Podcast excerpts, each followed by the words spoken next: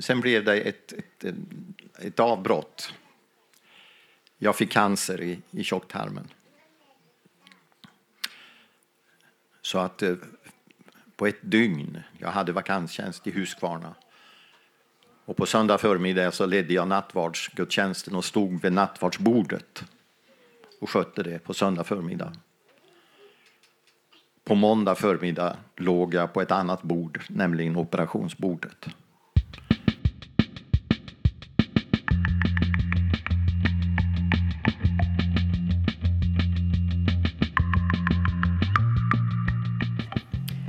Hej och välkommen till ännu ett samtal i Brittas vardagsrum. Den här gången i kanske lite märkligare miljö än vanligt för att vara ett vardagsrum.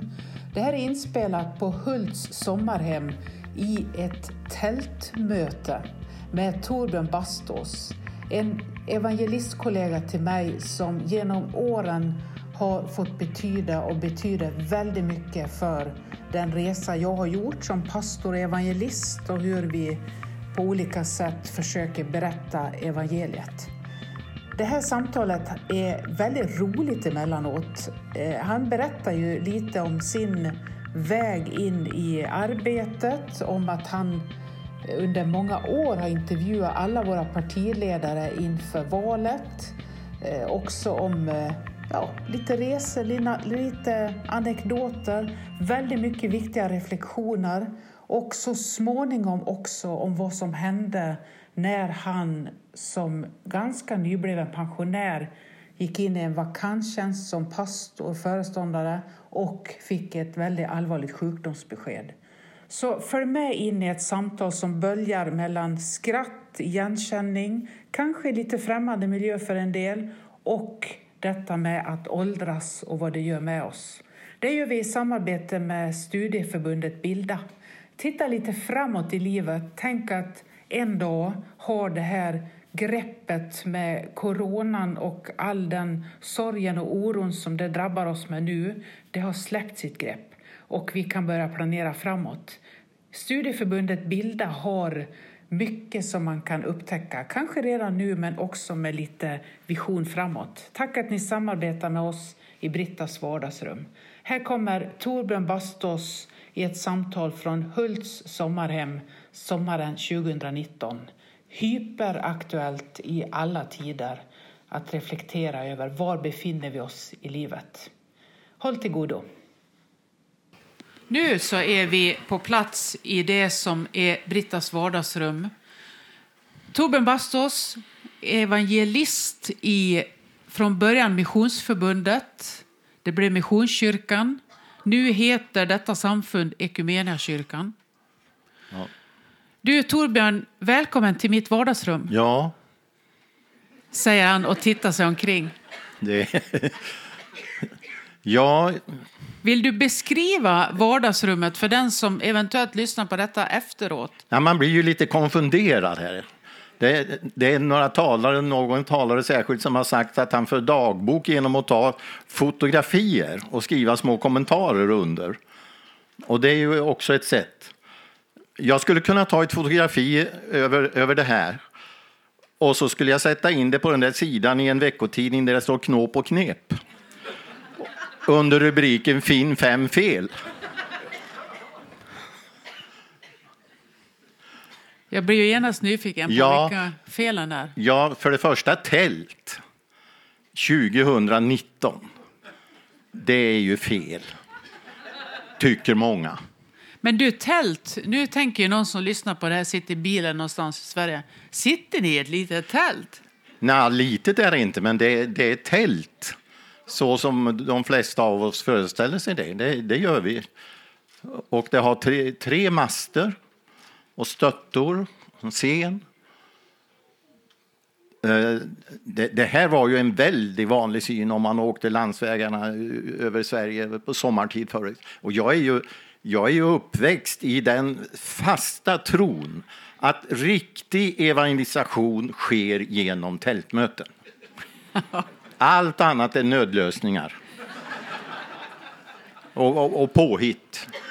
Du, jag vet ju att det fanns en vision när vi började resa tillsammans eh, en devis som fanns över oss. Och jag har tänkt att idag är det liksom lite nästan utropstecken på den när man ser sig omkring i det här tältet som kanske någon direkt skulle säga om de kom in här och aldrig har varit på ett sånt att det är som ett litet cirkustält. Ja. Men devisen var, kommer du ihåg den?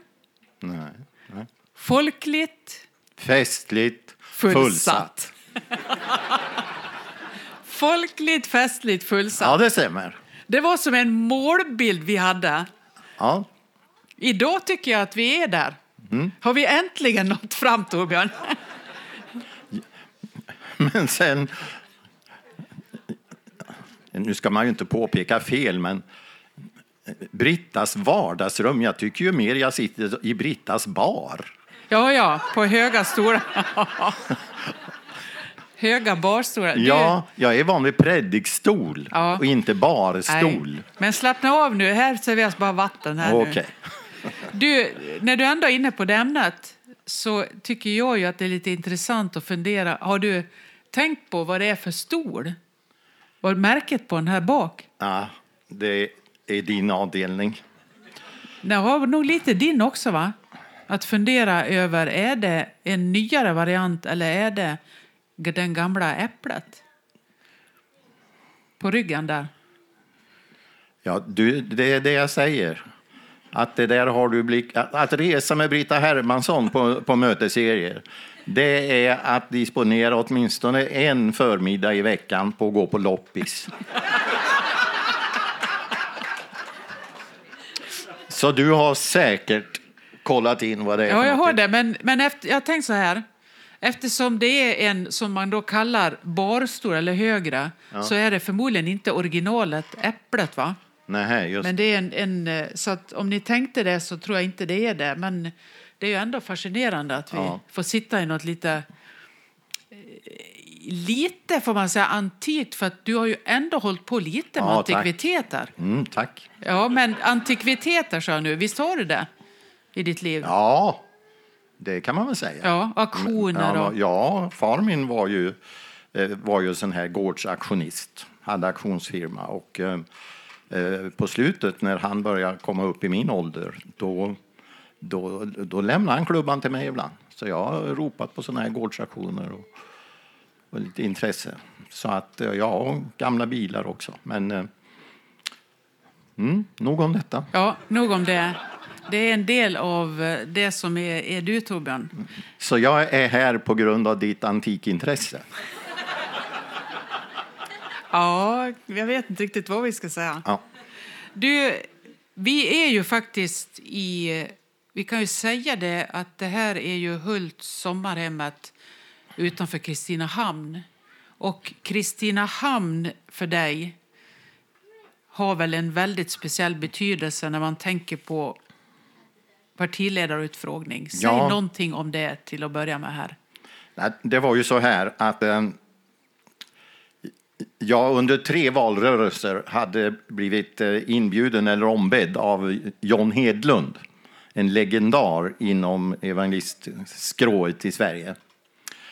Eh, jag blev tillfrågad av honom 1976, inför 76, att eh, assistera honom. och Göra lite mer än bara bära portföljen.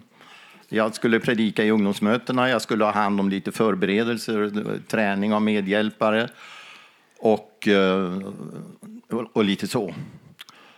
Eh, och det tog ju jag som ett, ett hedersuppdrag. Så var jag med honom tre gånger, kort sagt, eh, i den här assisterande uppgiften. Sen började han tala om att han höll på att bli gammal och att han med ålderns rätt skulle dra sig tillbaka. Och 1900, det körde han med i ganska många år. Ja, det, det, är, det är inget som har haft eh, sista korstågsmötet så många gånger som Jan Hedlund. Men nu gjorde han allvar av det eh, 1988. Så i, en presskonferens i slutet på den mötesserien, partiledaren hade varit där också, det var i Oskarshamn. Eh, på en, på en pressträff i slutet där så, så gjorde John en kupp. Det var en journalist som frågade eh, ska du verkligen sluta? För de tyckte att John fortfarande var så vital. Ja, nu drar jag mig tillbaka med ålderns rätt, sa John. Vem ska bli din efterträdare, sa journalisten. Han sitter där, sa John och pekade ut mig. Det var en kupp. Och Du- då kom det sån där, som du, såna här nyfikna journalister. Under pågående pre- pressträff så kom han till mig med mikrofonen och frågade hur känns det här? Eh, eh, nej, jag, allvarligt talat, jag, jag sa till John att det, när du slutar så upphör det här, för det är så förknippat med dig. Det ju, var ju ett begrepp, det var ju en institution i svensk valrörelse. John hade gjort det åtta gånger. Nej, det ska du göra, sa han. Det ska du göra. Och så blev det min debut 91. Vi hade ju valperioder på tre år då, så från 88 till 91. Och det blev Kristinehamn, därför att de hade varit aktuella inför 88. Men nu nappar de igen, så att det blev det. Så att det är klart, det är en, det är en, det är en viss känsla. Vilka var de i Kristinehamn som Ja, det var, det var, det var alla kyrkorna. Eh, Hela registret. Svenska kyrkan, som då ju inte var en frikyrka, plus frikyrka. Vad, vad, är det några som du liksom stöter på nu som du liksom har träffat då som du tänker ja, jag visst ja, eller så här var det ju. Ja, ja, det gör jag. jag. Jag skulle kunna presentera en familj för dig. Ska jag ta det nu?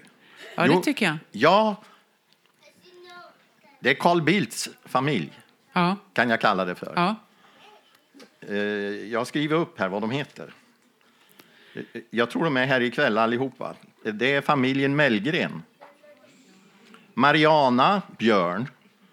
Och så har de två pojkar som heter Andreas och Johannes.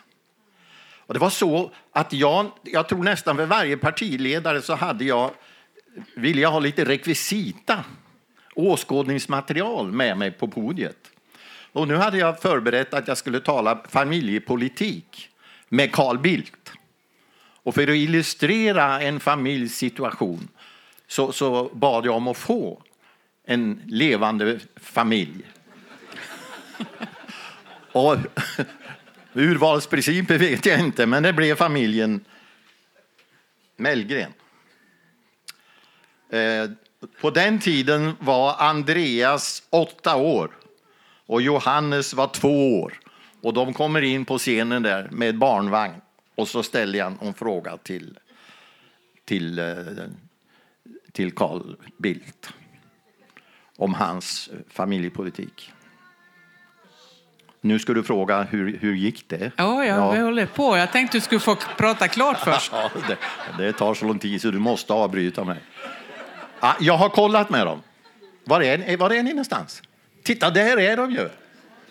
De vinkar här i tältet. Ja, livslevande. Det är ju till och med Tack så. för hjälpen.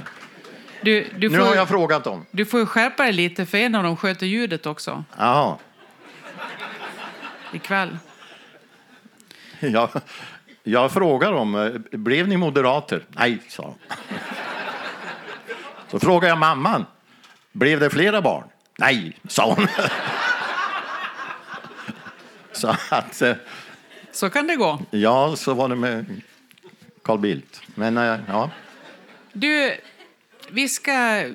Vi ville ge en liten glimt av en väldigt stor del av eh, din evangelisttjänst som ju har handlat en del om eh, partiledarutfrågningarna. Och när de håller på, tänker jag som har fått också ta över sen då, är ju det enormt mycket arbete. Det, tar, det är ju... Det året är ju väldigt speciellt. Ja. Så det var fint att få landa att det första ändå var här i Kristinehamn. ja då, det, var, ju- det var ju nervöst i, i förväg. Jag menar, sk- skicka en inbjudan. Och som jag sa, de hade fått inbjudan i alla valrörelser sedan 1968, undertecknat John Hedlund. Och så skulle jag skriva det där brevet och skicka till dem. Och jag vet inte hur många gånger i det brevet som jag skrev John Hedlunds namn. Kallas namedropping. Ja. Bara för de skulle, skulle fatta. Och så, så, men de, de tackade ja. Den ena efter den andra. Och, och det, blev, det, blev, det blev komplett. Och så skulle det bokas datum för de här. Och, och så blev det på det sättet att Carl Bildt var först. Och folk överallt de sa, vem kommer först? Carl Bildt. Och stackars dig, sa de. Vad då, sa jag. Ja, men Carl Bildt, sa de. Han kan ju köra över vem som helst. Han är ju som ett kullager i hjärnan. Stackars dig. Och det började inte bra. Men sen kom familjen. Ja, tack för hjälpen. För det hade varit jobbigt innan. Vi, det, då var vi ju inte i tält, utan vi var i Brogårdshallen. Den var precis ny. Det luktade ju nytt överallt. Kommunens folk hade ju sagt ni får, ni får ha hela hallen, det är nytt. Vi kommer inte att ta den i bruk förrän skolan börjar på hösten. Ni, och ni får använda alla biutrymmen. Det var ju inte klokt. Fantastiskt. Men vet ni vad som händer? Jag har ju ett mottagningsrum i ett av omklädningsrummen då, bakom estraden. Och dit lotsar hon Carl Bildt så att han och jag ska få träffas innan. Innan han har satt sig ner på stolen så spänner han ögonen i mig och så säger Varför har inte du tält?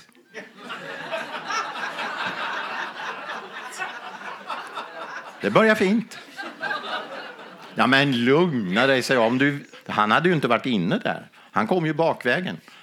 Om du visste vad fint de har gjort där inne, vilken fantastisk lokal vi har. Nej, sa Bildt. Det ska vara tält.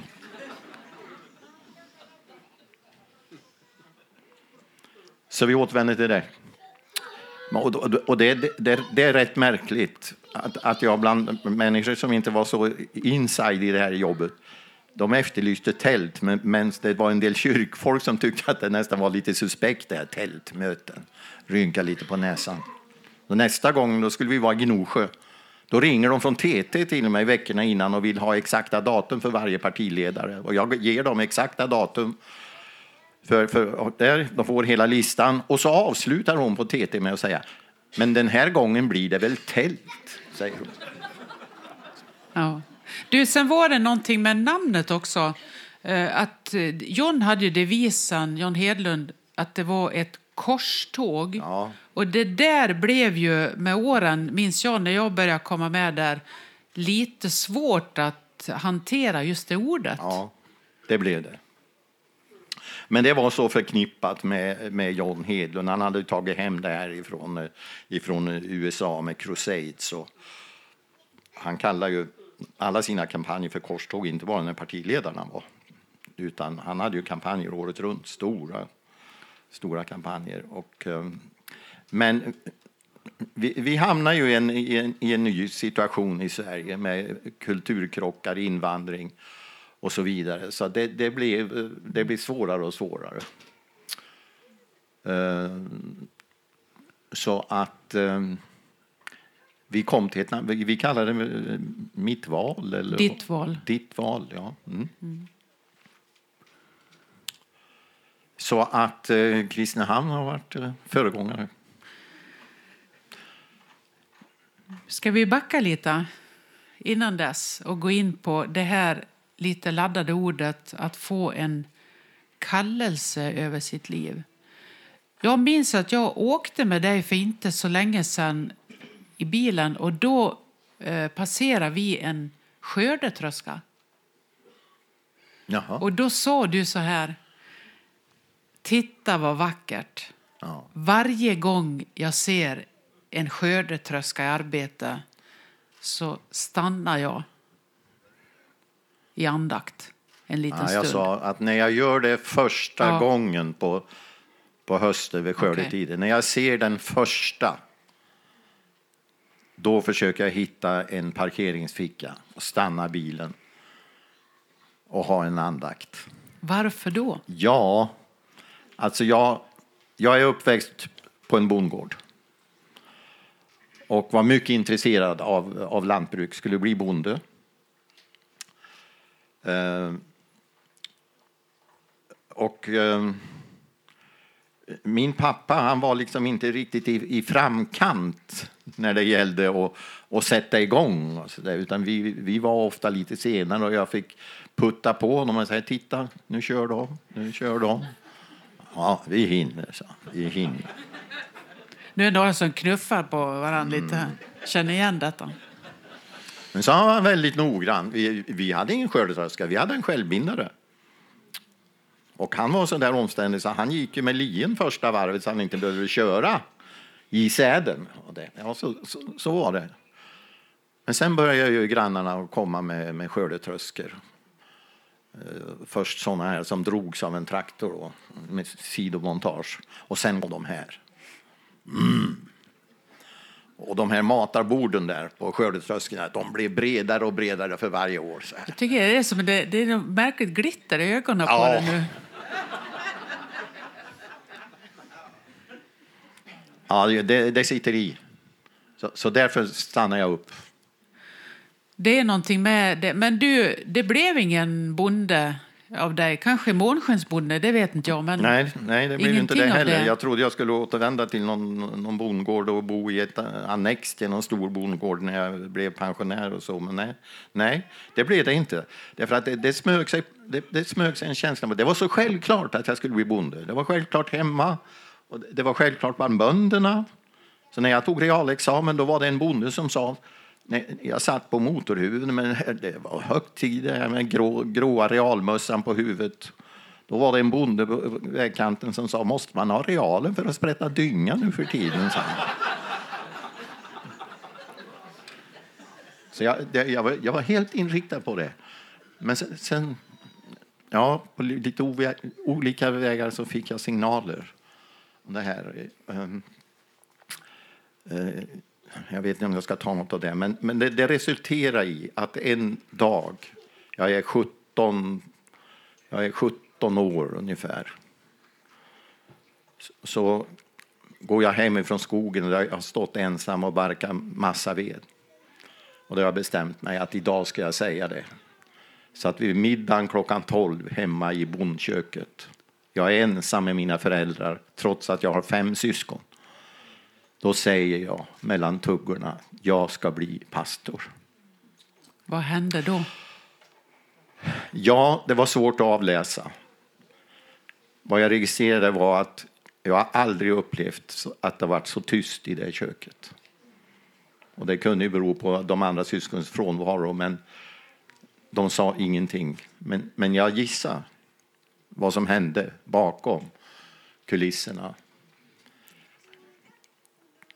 Jag är rätt säker på att mamma gick undan efter disken och grät. Och jag är rätt övertygad om att min far blev besviken. Han hade nog satsat på att jag skulle bli skogvaktare. Men det gick, det gick något år under min utbildning så predikade jag för första gången för far min. Och det är inte ofta jag har sett någon gråta så i ett möte. Det, ja, det är lite känsligt där. Men så var det. Och att det blev så berodde faktiskt på en annan bonde. Det är ju lite konstigt. Jag hade, ju- jag hade varit på tonårsläger och de uppmuntrade oss att vi skulle gå i kyrkan hemma. Vi skulle gå på gudstjänst och gå i kyrkan. Och vi bodde rätt så nära det bönehuset. Och jag, jag gick till och med på, på bönemöte på torsdag kväll. Och det var pastorn och jag och så var det Helge och, Helge och grannen och så någon mer. Och när vi hade bett där vid de här pinnstolarna som vi använde i söndagsskolan. När vi reser oss därifrån, då vänder Helge sig till mig och säger innan vi sätter oss. Har du Torbjörn aldrig tänkt på att du skulle bli pastor? Och jag hade börjat tänka. Så han, han förlöste mig på något sätt. Jag fick säga ja till någon. Och det satte igång den här processen. Förmodligen blev väl han också en av dem som blev förebedjare för dig. Ja, långt om länge. När jag var färdig pastor, jag, jag var ute eh, som riksevangelist och höll igång, då, då då var jag hemma hos mamma en dag och sa jag, lever Helge? Ja, han är på ålderdomshemmet här uppe. Jag ska åka dit, så jag. Så jag åkte dit och satt på hans sängkant och så frågade jag Helge, vet du att du är orsaken, stor bidragande orsak till att jag blev pastor? Har jag inte en aning om, sa Helge.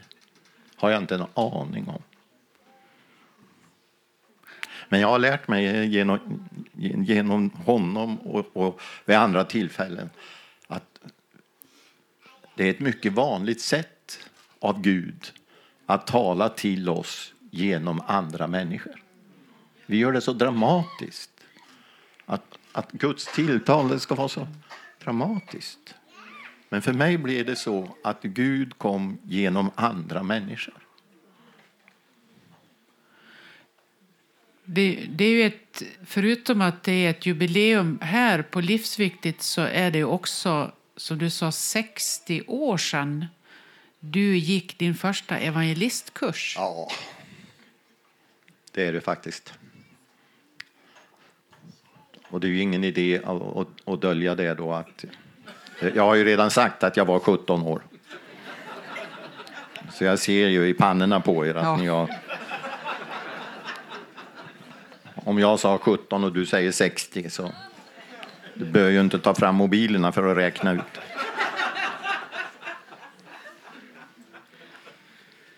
Hur var det? Anar du evangelistens kallelse? För vi ska ju ändå så småningom komma in på att i en, en pastortjänst så finns, finns det ju också hos några en speciell Eh, väg in ja, i evangelist, det? Jag, jag trodde jag visste, att jag visste riktigt när jag var 16, 17, 18 år vad hemma evangelister och riksevangelister var, utan det var pastor det gällde.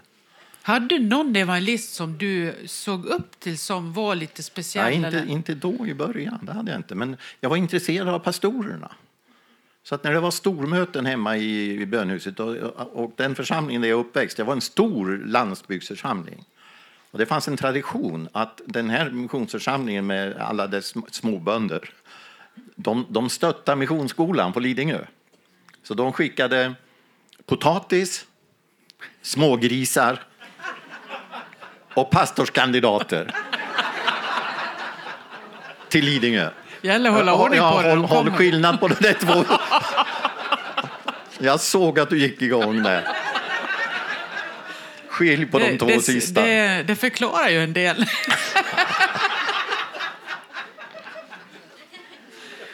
Nej, men det, det, när, det, när det var stormöten där då, då, då, då, tog de bort två luckor ifrån vår söndagsskolsal en trappa upp. Och gick man och satte sig där, då såg man rakt ner på talarstolen. Och där ville jag sitta. Ja, ja, jag, förstår inte, jag förstår inte varifrån det kommer. Det kan ju också bero på att vi, vi tog emot predikanter ganska ofta i, i vårt hem. Men det satt jag och såg rakt ner i det jag efteråt har förstått var deras utkast. och jag tittade på deras, deras fotarbete. Jag, jag, ja, jag, jag kan inte förklara det här riktigt var jag, jag fick det ifrån. Det, det med evangelist det kom sen under pastorsutbildningen. Den är, den är fyra år och, och, på den tiden så, så var det legio att man skulle ut och praktisera på sommarferierna och även på jul eller påskferierna. Det, det ingick i utbildningen en praktik. Och jag hamnade på min första sommarferie nere i Småland. Och det är ju något så häftigt, om det är den du menar, att du hamnade i Döderhult ja. och där blev det väckelse. Det är starkt. Ja. Du, det, det är ju jättespännande att fundera över vad är det för något? Det är nästan att vi inte idag vet inom kyrkan vad, hur, hur, vad är en väckelse? Ja, hur ja. kunde den se ut då? Ja, jag hade ju inte en aning om det när jag, när jag kom dit. Och det, det, det var inte mitt fel eller min förtjänst på något sätt, utan det, det kom som en överraskning. Inte för dem, och framförallt inte för pastorn. Jag har, jag har två mentorer kan jag väl säga i mitt liv. Och den ena det var den, den Herbert Nilsson som var pastor i Döderhult i, i början på, på 60-talet. Och den andra mentorn det är John Hedlund. Du, hur, kan du säga bara något om den församlingen? Hur stor var den? Ja, det var, en- det, det var en sån här församlingskrets som, som, eh, som omgav, eh, omger eh, Oskarshamn. Oskarshamn hette ju från början Döderhultsvik. Fint namn. Döderhultsvik. Och jag hade inte en aning. Rektorn säger till mig på skolan under vårterminen, jag tänkte att du skulle åka hit, säger han och ge mig ett brev på sin expedition. Alla andra hade fått sina brev och det var det enda som var kvar när jag kom in. Ligger där. Jag sprättar upp det där brevet, det är, från Döderud, undertecknat Herbert Nilsson. Det var ingen i Döderud som kände mig och jag kände ingen där. Jag, jag vet inte hur det där kom till. Men det är väl ytterligare en person då, rektor Engström, att han sparade. Jag, jag tänkte du skulle ta det här, basta, sa han. Och eh, så, så, så fick jag ett brev från pastorn där nere där han beskrev vad mina uppgifter under sommaren skulle vara. För det första så, så har distriktet en, en bibelskola på försommaren. Och där ska du vara idrottsledare. För det andra så ska vi ha tältmöten. Och de börjar det och det datumet. När de slutar det vet vi inte. Och för det tredje så ska vi ha ett tonårsläger i augusti. Och det här ska du vara med på. Ja, och så, så började det hända. Det, det, var, det var ett litet tält. Det var bara två master. Och det här sa vi var tre, då tänker ni lite mindre. Ja, bra mycket mindre. Två partier var så här. I staden, två partier. Ni vet, det var, lite, det kan jag säga till dig om du är intresserad. Det var, det var lite status bland Ja, evangelisterna jag på den det. tiden, hur många master man hade på tältet. Det är därför jag tjatar Ja. om det här med tre master. Jag Ja, tänkte ja. att du skulle komma igång på det lite. Ja. Ja, jag vet Ja, det var bara två. Det var 30 personer på första mötet. Ja.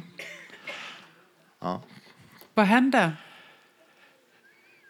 Ja, det kom en lördag efter några veckor då, då jag hade varit hemma uppe i Närke på min systers bröllop. Kommer tillbaka ganska sent på natten. Och de har placerat en, eh, en annan pojk där i ett ungdomsteam i mitt rum. Vi skulle bo ihop. Och han håller sig vaken till jag kommer. Och det första och enda han säger det är att ikväll är det en som har blivit frälst. Han var tvungen att hålla sig vaken så jag fick reda på det. Och han var ju inte den sista. Jag bodde hos en väninna som hade i uppgift att sköta om det lilla bordet där framme, att det var ljus tända och blommor och, så, och sånt där. Och en kväll efter några veckor där så kom jag lite tidigare till tältet och så säger jag till henne, ja, nu, nu har du tänt lika många ljus som an, lika många som har blivit frälsta hittills. Jag vet inte om det var fyra eller sex ljus hon hade i sina ljusstakar där. Jaha, sa hon. Ja, det, ja, det stämmer. Så var det en som blev frälst den kvällen också.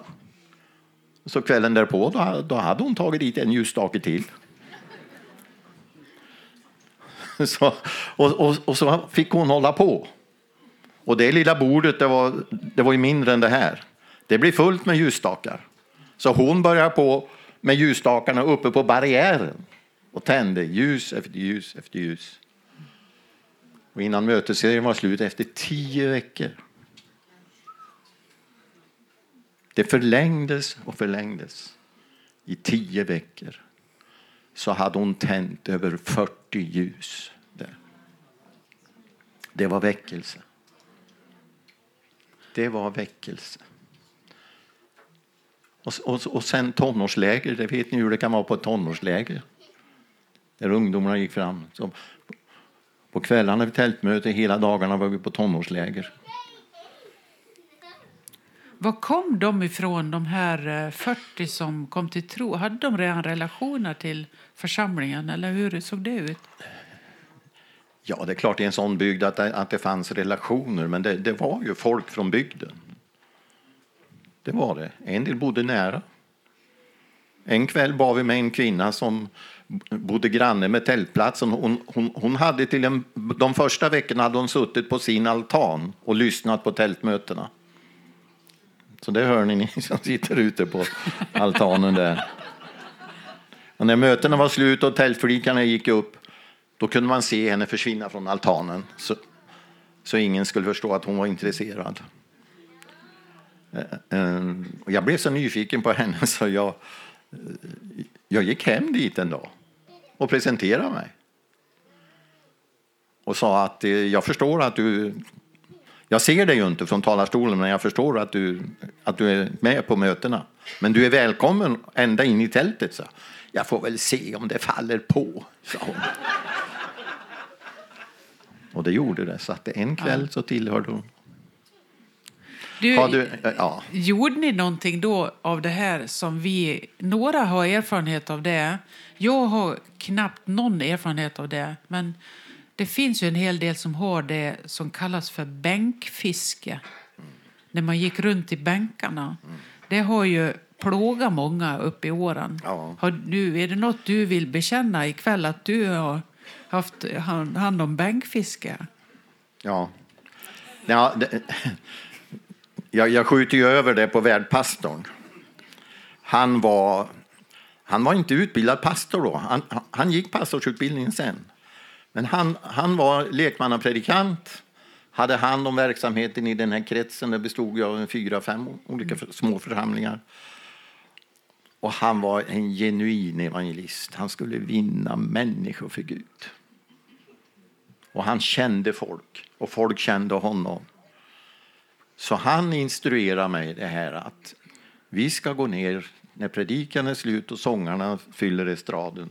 Då ska vi gå ner i tältet du och jag. Och så ska vi hälsa på folk och så ska vi fråga hur de har det med Gud. Och ja, han var min mentor, min andlige vägledare. Så vi gjorde så. På den tiden så satt vi på estraden hela tiden och så bredvid varandra. Så när sångarna sjöng första sången efter, efter predikan då kom vi överens om vem som skulle ta det partiet och vem som skulle ta det partiet. Och så började vi framifrån och mötet var inte slut förrän vi var klara med sista bänken. Vi gick successivt undan för undan fram. Ja, och så rätt vad det var så var det någon som, som sa att ja, jag vill bli frälst. Då hade vi ett rum bakom, då, då gick vi dit och bad till Gud. Och så gällde det att komma ihåg hur långt hade jag kommit. Och så fortsätta. En kväll så... Man såg ju vilka som, som var nya. Och, de, och dels så tänkte man ju, ja, sitter de långt ner och har jag inte sett dem förut så blir det lite extra spännande. Så jag räckte näven till en, en man som satt långt ner på den sidan där och frågade, är du frälst? Då harklar sig personen som sitter bredvid honom och säger Ursäkta, det här är den nya pastorn i Missionskyrkan i Oskarshamn.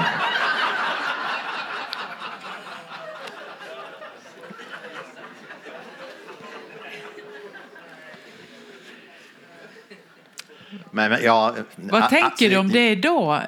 Hur, hur, vad har du, för det låter ju väldigt eh, positivt på ett sätt och samtidigt de här dubbla erfarenheterna. Vad, vad, tänker du? Är det dags att börja eller var det, är det, var det en helt annan tid? Nej, det, det, var, det var en helt annan tid. Mm. Det, är, det är inget som jag som regel har praktiserat. Men, men genom Andens ledning eh, så, så, så har det ju blivit så ibland. Det har det gjort. Men, men där, där hörde det till. Och, och vi försatte oss ju i den situationen att om inte vi gjorde det, då var det ingen som kom. Utan till slut var det så att när de kommer, för de visste att vi kom, då är, då är jag klar ikväll. Så ibland så var det nästan så vi gjorde en överenskommelse, jag och den här personen, att inte ikväll, men, men vi får se imorgon eller vi får se nästa vecka. Så, så, som hognade. Men den där pastorn som hade kommit med flyttlasset samma dag. Varje gång vi träffades sen i tjänsten så säger han våt i ögat till mig. Du är den enda som någon gång har frågat mig om jag är frälst. Wow. Du är den enda, Vad är, om, om vi får prata lite om det här med, med den här evangelisttjänsten eller att, att vilja vinna människor för Guds rike, att få berätta om tro. Vad är tidlöst och vad kan förändras, funderar man över. Ja. Hur, ser, hur, hur tänker du om det? Vad, vad är liksom det bärande genom alla tider och vad är det som behöver förändras i en ny tid? Ja. Vad- Det är mycket bra. Och det är, det är jättebra att du sitter där bredvid mig. För då hade jag å- å- åskådningsmaterial på första mötet i Kristinehamn så har jag ju ett, ett enastående åskådningsmaterial här när jag har dig vid bordet.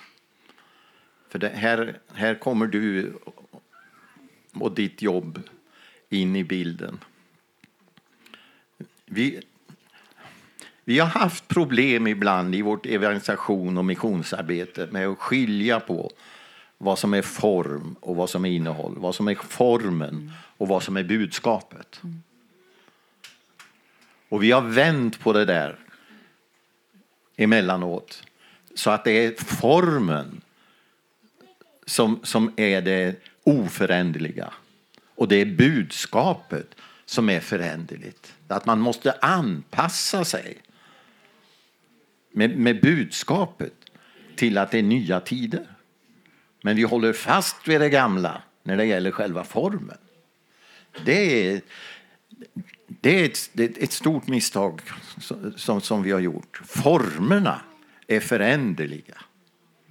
Men det måste finnas en kärna i detta och i e-, evangelistarbetet som är oföränderligt. Och det är budskapet. Mm, jag håller med. Vad, hur, vad, vad tänker du är, är det som har förändrats mycket då i vår tid? Ja, till exempel det här med seriemöten. Det, då gick folk på väckelsemöten fem kvällar i veckan, plus andra förmiddag. Um, ehm, uh, eh, bland annat det. Um,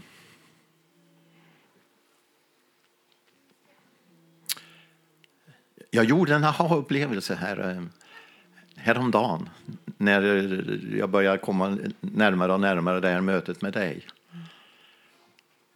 Och ehm, den här kopplingen till John Hedlund. Alltså du har ju du har ju öppnat nya dörrar och hittat nya vägar till människor, upplever jag klart och tydligt. Eh, Bland annat så har du ju även här berättat om din eh, journalistiska eh, inriktning. Och då kom jag på, ja men det, det var John Hedlund också. Han var journalist. Jag tror han har skrivit mellan 40 och 50 böcker. Och han arbetade på en tidning. Men sen har, sen, sen har ju du följt med tiden och, och utvecklingen. John Hedlund visste inte vad en podd var för någonting. Det kan ju bero på att de inte fanns då. Ja. Annars så tänker jag att han hade, han hade gjort det. Det är det som är intressant. Nej, men han, han tålde inte mobiltelefoner heller. Nej. För han, han hörde inte vad jag sa. I. Men jag menar, är, är man med, då, då måste man liksom lära känna tiderna. Det, det, det är en evangelists gåva att göra en analys, känna in vad är det i tiden och hitta vägarna med det gamla budskapet om frälsningens nödvändighet och möjlighet. Men hitta vägarna. Eh, eh, när folk undrar vad, vad menar du med att vara evangelist? Ja, det är att hjälpa församlingarna med utåtriktad verksamhet. säger jag. jag fick en definition en gång av, av en av våra kyrkoledare. Han, han sa så här att en evangelist ska leva med människor vid gränsen och påverka dem till tro. Och jag, jag tycker att du, Britta, eh, du har hittat en, en gränsöverskridande metod. Men du håller fast vid, vid evangeliet. Du prutar inte på det. Det är, det är ju en väldig skillnad. Det är bara skillnad under den här generationen som jag representerar. Men ska man gå kyrkohistoriskt tillbaka så kommunikationen för den första generationen det var apostlahästarna. Ja, Och- visst. Och det tog dem 800 år att komma till Sverige. Det gick ett halvår, eh, en halv mil om året. Och så har du, hittar du dessa... Det är så typiskt det här du säger. Att det dyker upp en tekniskt intresserad person och säger kan jag hjälpa dig? Jag vill hjälpa dig. Så var det när man började med radiosändningar. Det, det restes ju murar i, i, i världen och i Europa. Murar som ingen fick ta sig över. Men då, då kommer de här tekniskt intresserade personerna och säger radiovågorna, det kan ingen hindra. Det finns inga murar. TVn kom och antennerna sköt upp. Spröt över hela jorden. Det var ingen som kunde hindra. Och nu har du, nu har du hittat detta med, med poddarna ut. Det är väldigt intressant. Ja, det är det. Det är fantastiskt att få hålla på med det. Du, Så det- här är en appell till er som sitter här och, och kanske snart ska börja en ny termin. Och och, jag hoppas ni inte får för er att ska det bli riktigt gjort då måste vi pastor, bli pastorer och evangelister.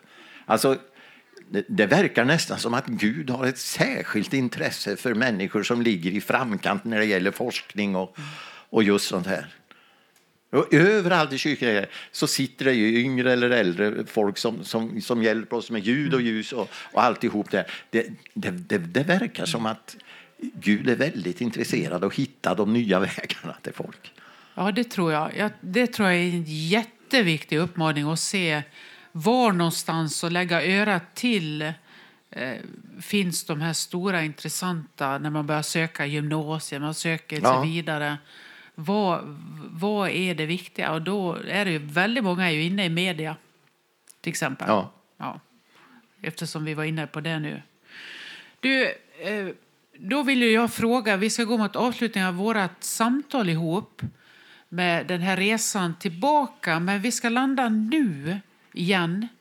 Eh, och eh, då skulle jag vilja att du säger någonting om var du finns i ditt liv nu. Vad, hur, hur är ditt liv idag? Vi har ju försökt nu då att räkna ut och tänka att du är 77 år idag. Har haft ett otroligt intensivt liv i evangelisttjänsten. Men vad, vad har hänt? Var, var är du nu? Vad tänker du?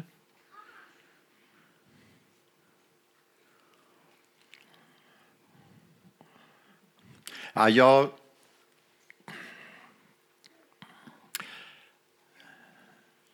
Jag fick... Jag, fick eh, jag, jag höll på med den här centrala anställningen till jag fyllde 65. Men jag fortsatte. Och eh, för första gången så blev jag församlingsföreståndare i ett år därför att jag blev, jag blev kallad till, till en vakanstjänst. Därför att eh, föreståndaren i församlingen eh, eh skulle föda barn. Ehm, så jag begärde faktiskt att ska jag jobba här då, vill jag bli kallad för församlingsföreståndare. För det, det hade jag aldrig varit.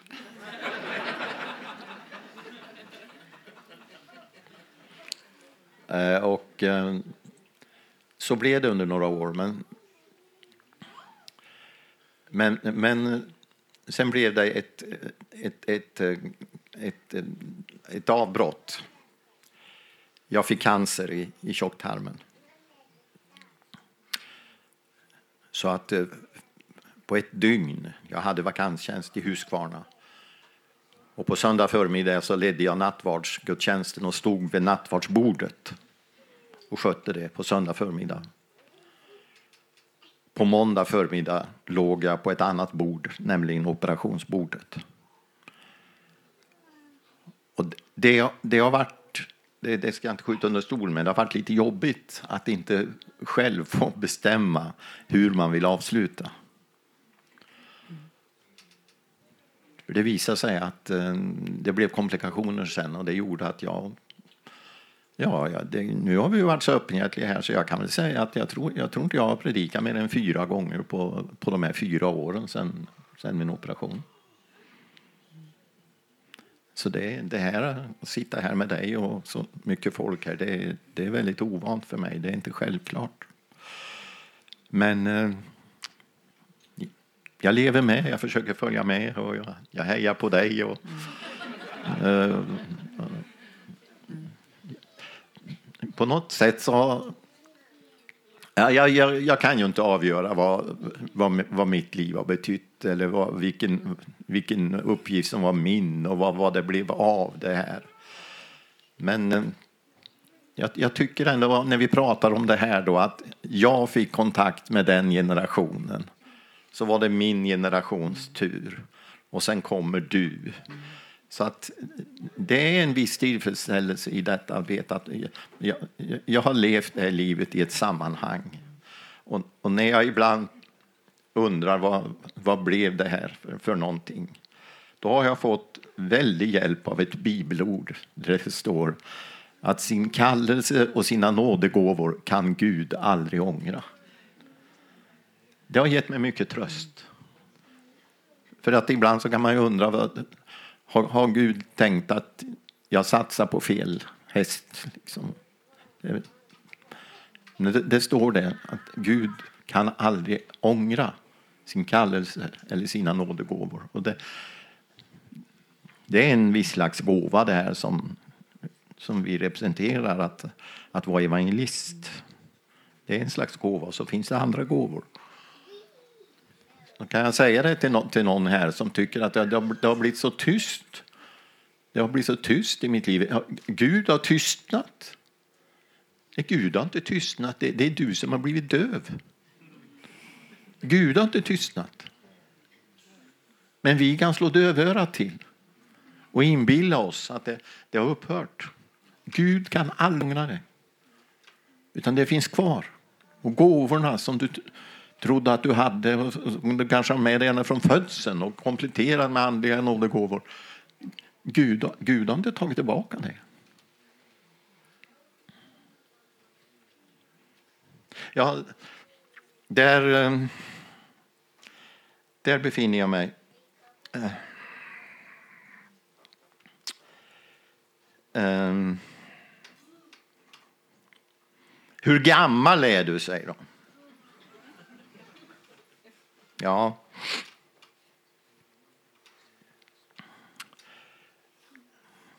Jag, jag har hittat tröst på ett ställe till, nämligen. Um, det, det, är ju det att sen gammalt så, så, delas ju livscykeln in i, i, tre delar. Man är ung, man är vuxen och man är gammal. Och när man går från att vara vara ung till vuxen, det kan man diskutera. Det är, det är lite flexibelt. Det kan vara väldigt olika.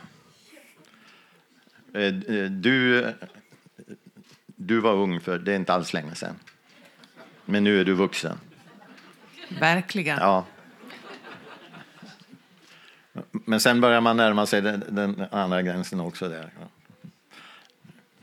Jag, jag, jag upptäckte när sådana som du börjar på att resa, inte som konkurrenter utan vi började resa lite tillsammans, eller, att, att ni hade kvinnofrukostar. Mm.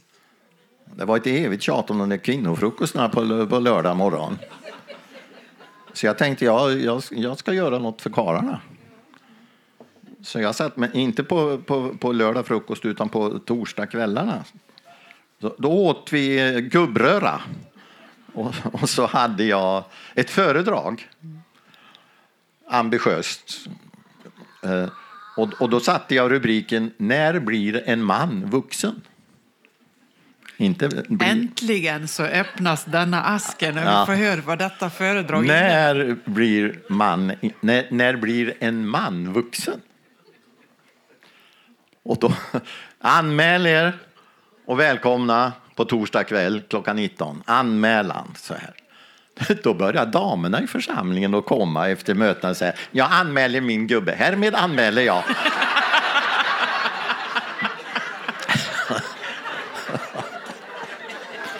För han blir aldrig vuxen, sa han. Vilken utmaning. Gick det bra? Ja, jag tog hjälp av, av gubbarna själva. Och de, fick, de fick rannsaka sig lite, men jag hade några, några ledord. Nej, så det, det är ju flexibelt. Men, men sen är det ju den där magiska gränsen då, 65. Alltså de här åren som jag lev, levde mellan 60 och 65, hur många som kom fram till mig och, och ville luska i om jag hade fyllt 65 eller inte. Det, det var något så magiskt över detta. Och jag vet att många av dem gjorde det därför att de var tämligen säkra på att de inte var så gamla som jag. Om det skulle nu kunna vara någon, någon uppbyggelse det. Men då, då börjar ju jag närma mig den där. Och ni, ni ser de här facken här. va? Ett, ung. Fack två, vuxen. Fack tre, gammal. En ganska brutal övergång där. Ja. Och, och, och den är man ju rädd för. Men du, när jag börjar närma mig liksom den där väggen för det facket där. Från 60, 62, 63, 60. Vet du, då händer det ett under. Den väggen börjar flyttas. Precis när jag ska tuscha in i den och gå över den gränsen, då är den flyttad. Sen, ja, 67, ja, Reinfeldt han sa att han skulle jobba till 100 eller vad var det, till 70 ja. eller vad var ja. Men alltså på en ganska kort tid, under den, under den tiden där, där du passerade från, från ung till vuxen och, och jag började närma mig det, då hände någonting som gjorde att vi tyckte inte att vi kunde börja kalla dem gamla som hade fyllt 65. Det, det, var som att det blev en glipa mellan de där två gränserna där. 65 och sen. Det blev en glipa. Och vem som hittade på det här, det, det kan jag inte säga riktigt om det var Socialstyrelsen eller PRO, eh, RPG eller RFSU eller vem det var som Men det blev en glipa där. Så jag, jag kom aldrig fatt. Nej, nej. Och jag påstår att du inte jag, jag är inte där än. Därför att den fortsätter att flyttas. Ja. Oj, vad en del blev uppbyggda nu. Nej. Nej. Vad ska man kalla... Ibland kallar man det här för den tredje åldern. Mm. Och det, det, kan vi fortsätta att göra, tredje. Men vi får inte kalla det för den sista. Nu finns det inte någon gammal i det här mötet ikväll. Så jag kan, jag kan inte liksom känna att jag talar till, till den sista åldersfasen. När man är gammal, då, då kan man inte gå på, på tältmöten längre. Man kan inte ta sig ut. Man är förhindrad av sjukdom och andra saker. Så det finns ingen gammal här. Men det finns rätt så många som är i den här glipan.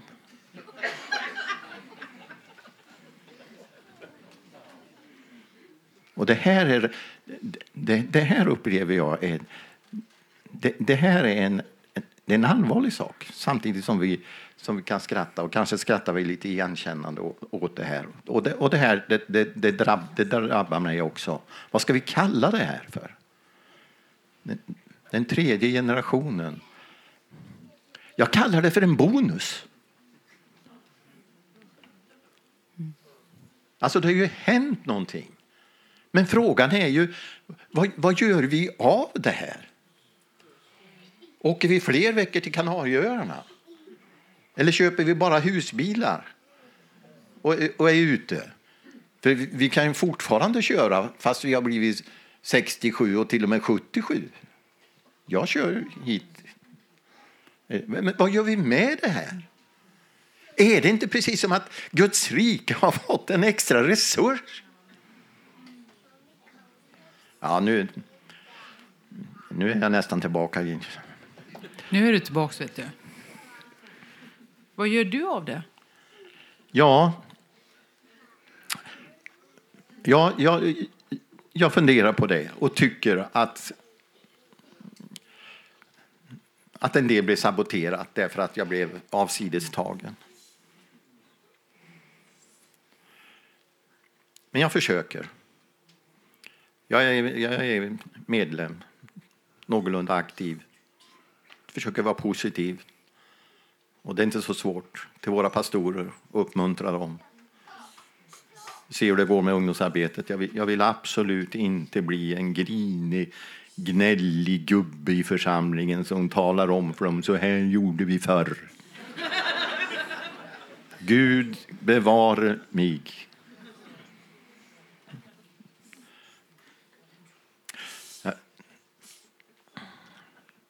Ska, ska, jag ta slutklämmen? Ja, gör det. Hur tycker du det har gått? Jättebra. Jättefint. Värdefullt. Det blir lite längre än vi hade tänkt, va? Och det brukar ofta bli det, men det är fint. Det är ett gott tecken. Nej, det är ett bibelord som har med det här att göra. Hörrni. Och nu gäller det inte bara en av de här generationerna, utan nu, nu gäller det oss all, allihop. Det, det, det, det finns ett profetiskt budskap hos Joel. Och det citeras på den första pingstdagen. Det står, det står så här. Det ska ske. Vi tar det, vi tar det innan till. Det ska ske. Det ska komma en tid då jag utgjuter min ande över alla. Era söner och döttrar ska profetera, era gamla män ska ha drömmar och era unga män ska se syner. Och då, då är min fråga, är den här profetian uppfylld?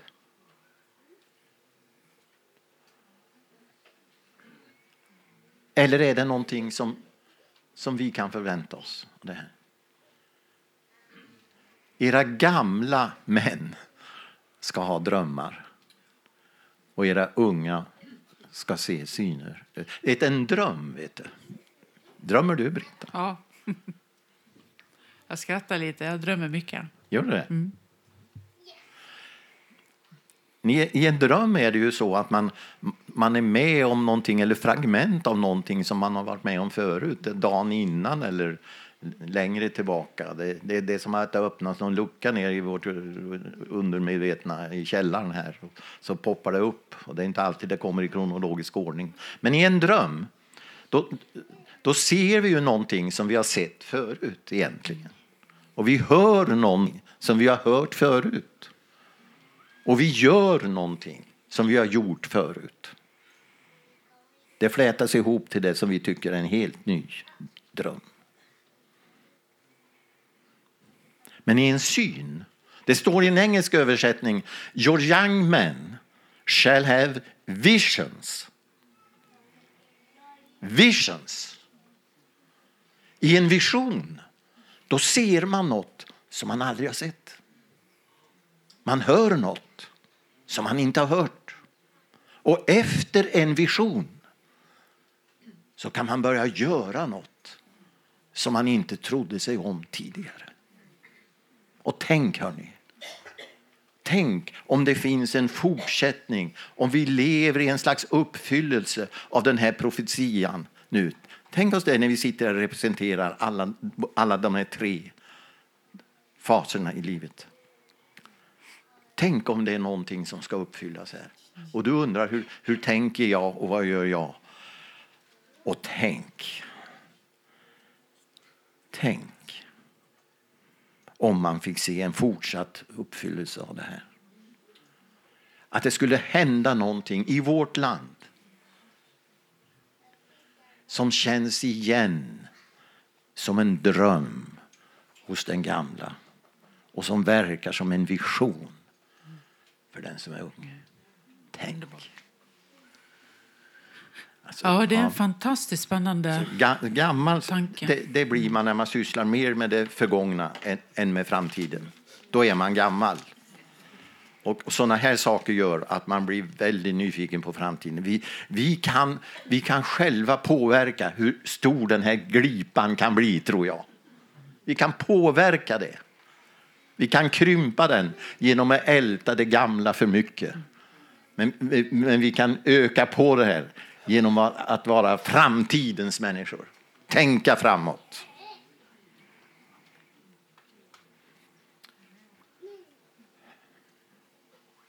Tack Brita, för att jag fick engagera mig i detta. Det var fantastiskt. Tack Torbjörn för ett jättespännande samtal. Tack.